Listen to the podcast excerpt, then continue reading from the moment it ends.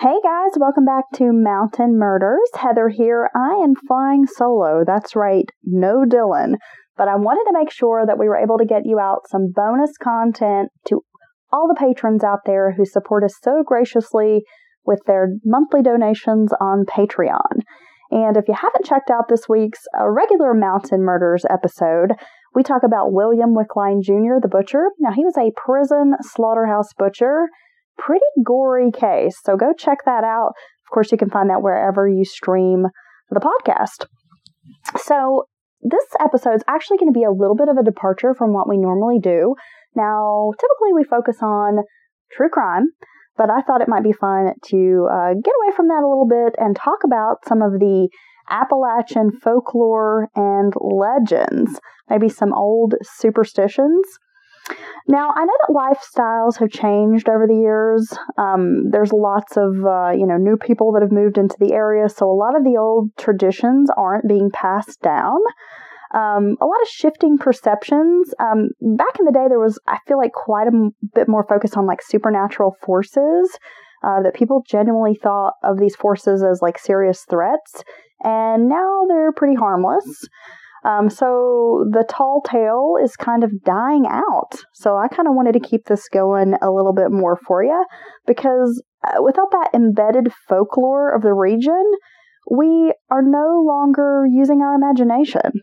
You know, we don't have to worry about trying to keep witches out of our house or try to keep the devil uh, off our back, kind of thing.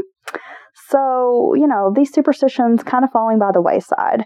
Um, you know, like the act of throwing a pinch of salt over the left shoulder was considered good luck. Um, and it was a way to ward off the devil back in the 1800s. So, you know, just little things like that are kind of funny and quirky, but people just don't do these things anymore. Um, you know, I mean, I guess everybody has a little bit of something superstitious maybe that they believe in. If you got a pair of like lucky socks you wore to a football game, maybe a certain lipstick is a charm for a good date, you know, that kind of thing. And then, of course, there's always the uh, what I call wives' tales. A lot of these old mountain traditions uh, that are recalled from, you know, usually you hear them from your grandma, that kind of thing, passed down, and usually not rooted in any kind of like real science, but still kind of interesting. And uh, a lot of people buy into this stuff, like the notion that spilling salt brings bad luck actually dates back to the 15th century.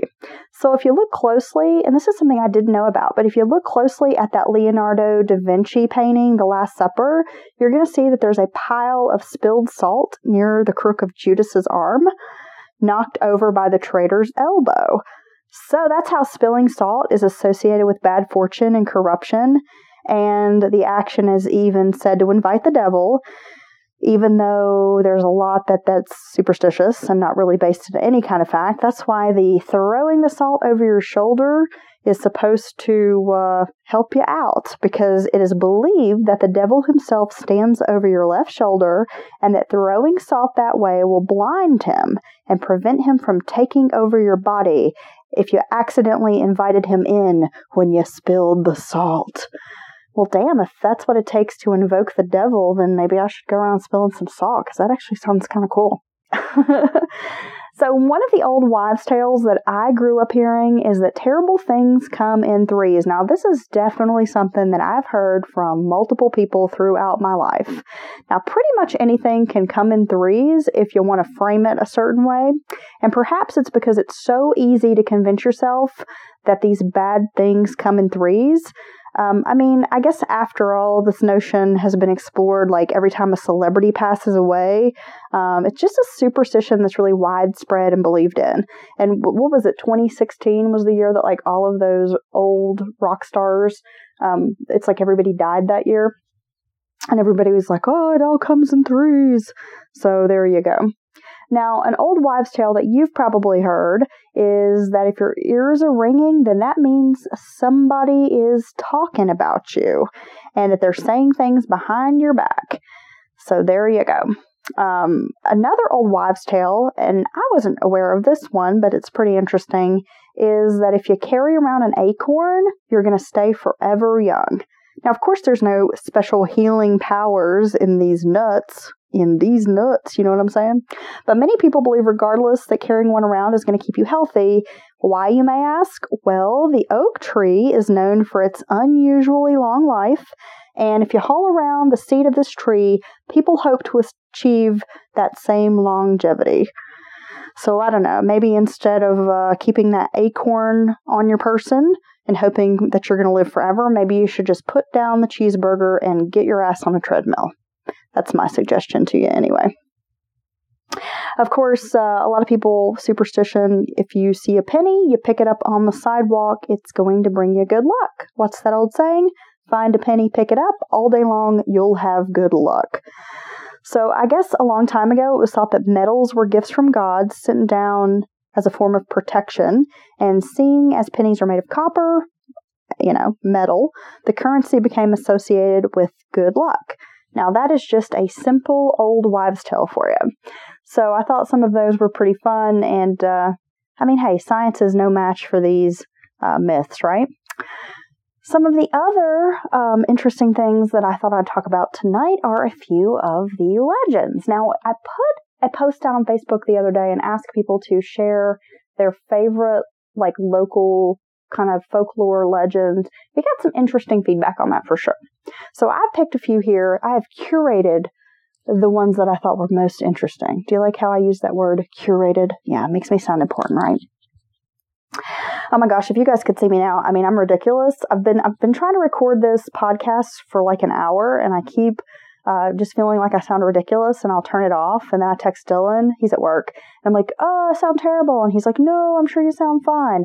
But I'm actually I'm in bed I'm talking to you guys and I'm wearing a moo You know what I'm talking about? Like a like a house dress, like what grandmas wear, like buttons up the front.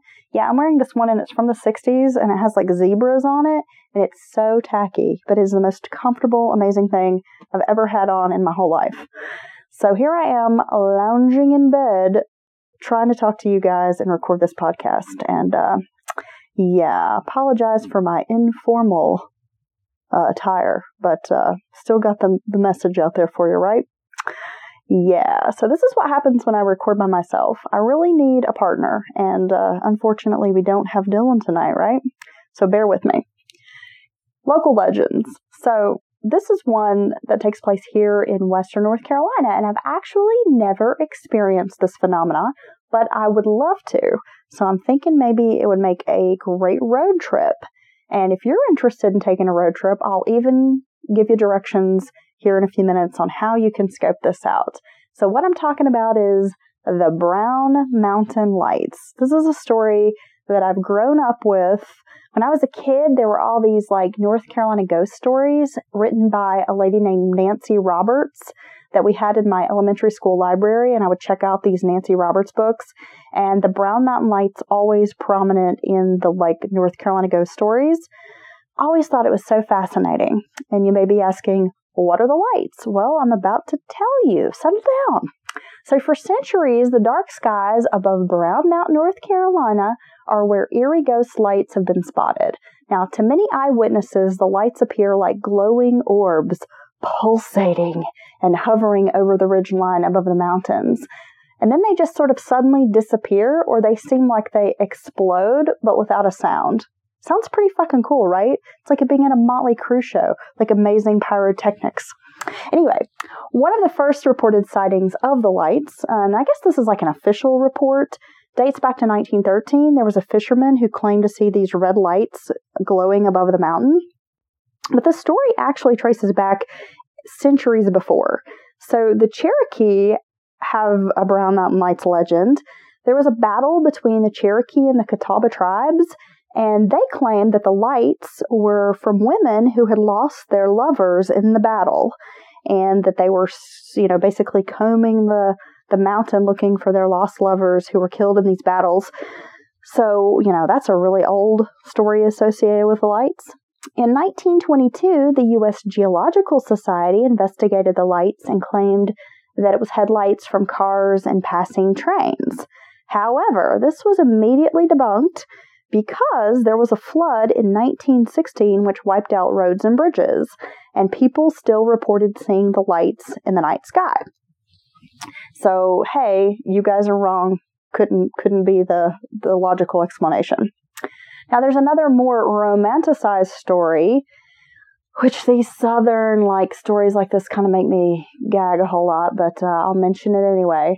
Is there's a story of a slave searching for his master, and that he's out with a lantern looking for his master who was killed in a hunting accident or something. Ah, oh, those stories. Anyway, there have been some scientists with Appalachian State University that have attempted to capture and study the lights extensively, but they cannot make a scientific determination about what exactly is causing this light phenomena. There have been theories that uh, there have been certain gases maybe released, um, but they just, you know, every time they try to do studies and tests, they're not finding anything to support these theories. But if you want to see the Brown Mountain Lights, the best time is reportedly in the fall between September and early November. You can observe the Brown Mountain Lights from the overlook on the Blue Ridge Parkway at milepost 301. And there's even a bluegrass song written about the lights. And if you stick around, I'll play it at the end of this episode. So, another mountain legend, which has made headlines and even been turned into films, takes place in 1966, November 12, 1966, in a town called Clendenin, West Virginia, which is very close to Point Pleasant. And that's important. I'll get to that in a few minutes. These grave diggers, as if that's not creepy enough, actually, I think being a grave digger would be a cool job because if you think about it, you're working solo. I'm very antisocial. I don't want to have to deal with people and you're in a cemetery, which is like the most peaceful, quiet place on earth. You probably have your little mini excavator out there just digging holes. Like, I think that'd be a cool ass job. So, anyway, these grave diggers are out working and they claim that they see this winged man creature lift off from a tree and fly above their heads. He's just like, hanging out. Yeah, this kind of just reminds me of like, you know, your redneck cousin Larry who's had too many Miller Lites and he's like up in a tree like, hey, y'all, watch this, and tries to take flight. And then he just like breaks his leg and uh, ends up in a cast for like eight weeks. Yeah, well, that's not what happened here, but I'm, I'm getting off on a tangent. So, grave diggers see this winged creature. Of course, they freak out. It was super scary. It was about three days later, there was a young couple driving near an old World War II TNT plant. It's like something out of a damn cartoon. An old ammunition, not the old ammunition factory. So anyway, this couple is out driving. Uh, you know, they're near this World War II TNT plant, probably about to go necking. I'm gonna guess because it's an abandoned factory, and it's about five miles north of this Point Pleasant area. When they see what they describe as a large flying man with 10 foot wings and red glowing eyes. So the couple freaked out, immediately go to the newspaper with their story, and thus, dun dun dun, the Mothman was born. Now, in the following week after this story of the Mothman was published, there were eight more sightings of the Mothman. And for a year, sightings were being reported all over West Virginia. So in 1967, just before Christmas, the Silver Bridge collapsed, killing 46 people. And the Silver Bridge connects this Point Pleasant, West Virginia, um, over to Ohio. And some people claim that the Mothman appeared at the bridge just before the structure crashed, and he's kind of become known as like the harbinger of doom. What a great name. I want to be like the harbinger of doom. Like when people see me, they're just automatically like, oh no, bridges are going to collapse and people are going to burn and plagues of locusts will appear. Yes. Okay, so moving along here, that's a pretty interesting legend. And again, West Virginia. So we started with the Brown Mountain Lights. Now we've moved on up into West Virginia, and now we're back to Western North Carolina to talk about a local Cherokee legend. Now, this is actually one that I've grown up with.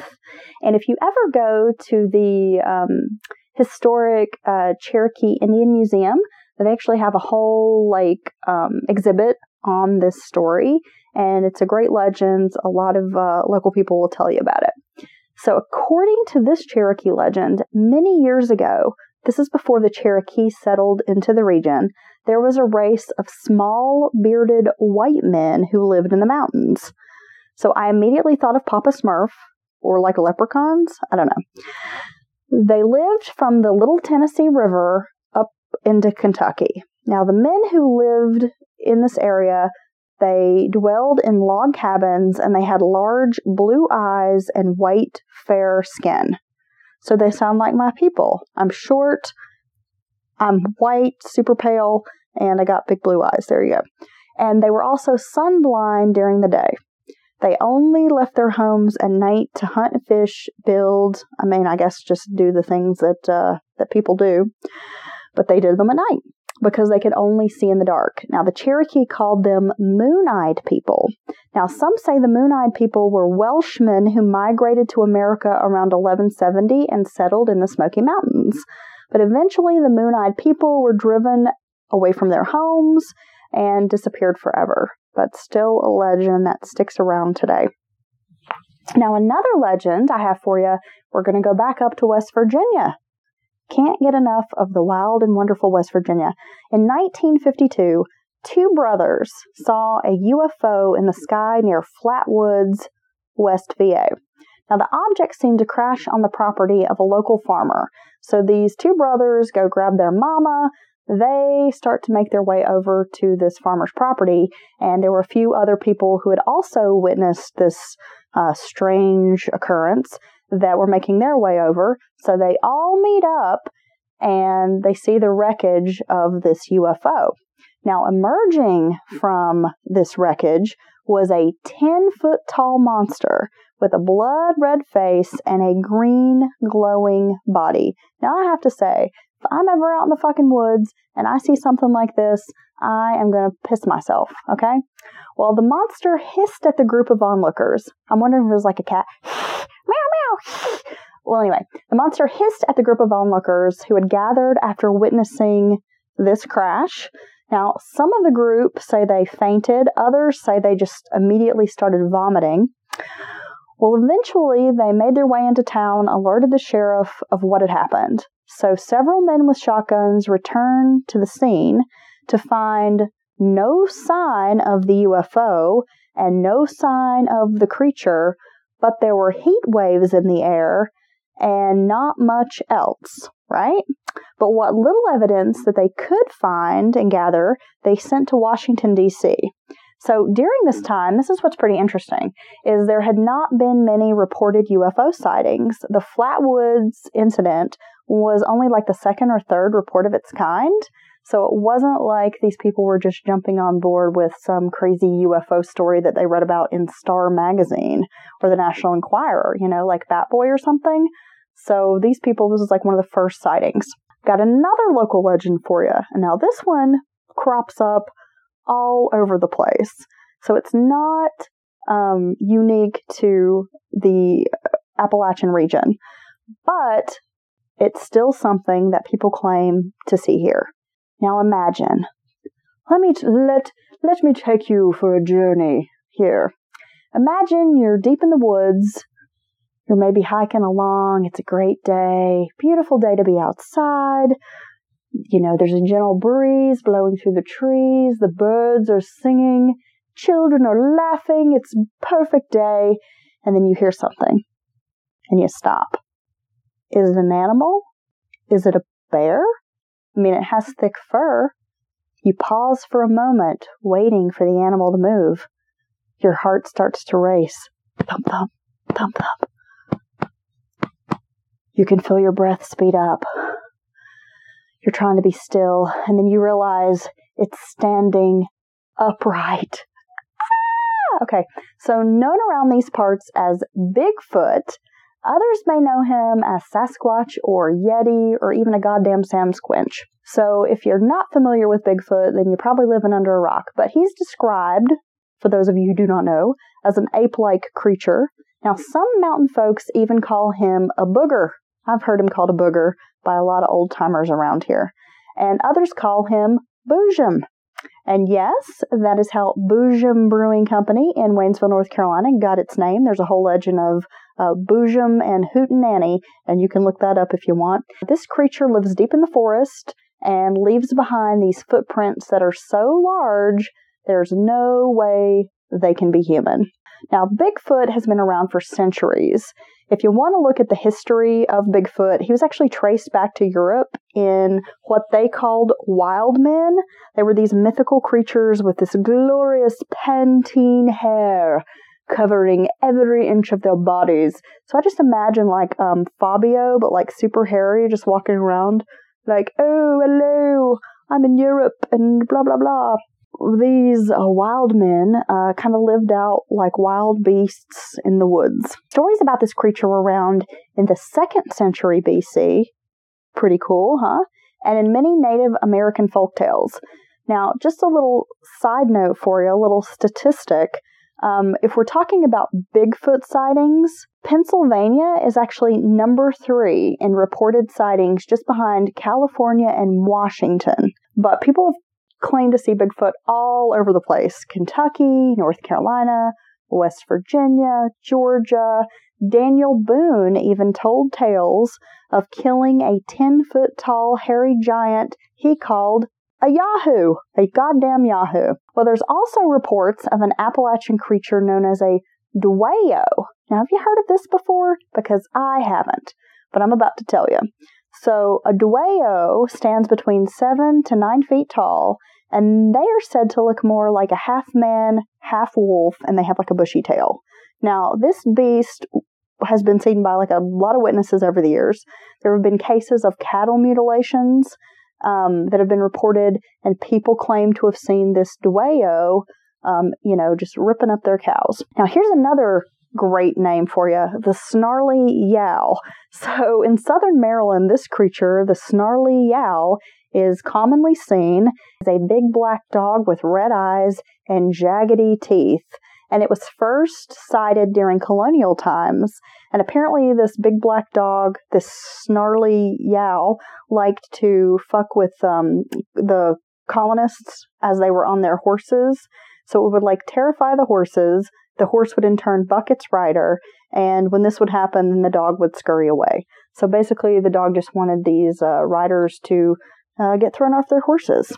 Another monster that's been reported in the Appalachian Mountains is called a snallygaster. What a fucking name, a snallygaster. I love all these cryptids. I mean, this is great. But this guy, the snallygaster, is like my worst nightmare, and I'll tell you why. He is part reptile, part bird. So, like a fucking flying snake. Yeah, I don't think so, y'all. I do not like snakes. So, this part reptile, part bird has a 25 foot wingspan and apparently like an alligator sort of head. Now, the appearance was traced back to 1730, the first sighting. Some German settlers claimed that this creature just terrorized them, terrorized their village, um, I guess was killing livestock, that kind of thing. And tales of this creature spread uh, for years and years. At one point, the Smithsonian Institute offered a reward for the monster's skin. So if you could take out a snallygaster, um, they would pay you a large sum of money. This actually enticed U.S. President Theodore Roosevelt. He reportedly considered postponing an African safari to go hunt the monster uh, after he found out that this reward was being offered. So I've never actually heard of a snallygaster, but uh, apparently they're out there somewhere, just waiting, waiting in the wings to get you. Wahahaha. So those were a few of the local legends, some of the wives' tales, superstitions that I thought I would share with you guys. So hope you enjoyed this bonus episode, and uh, we'll be back with more mountain murders for you. In the days of the old covered wagon, where they camped on the flats for the night, with the moon shining dim o'er the old canyon rim they watched for that brown mountain light.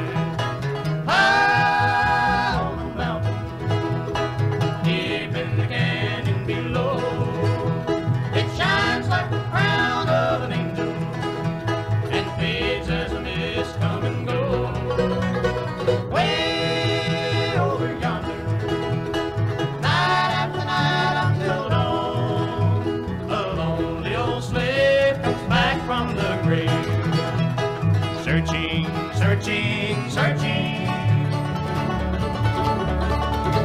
For his master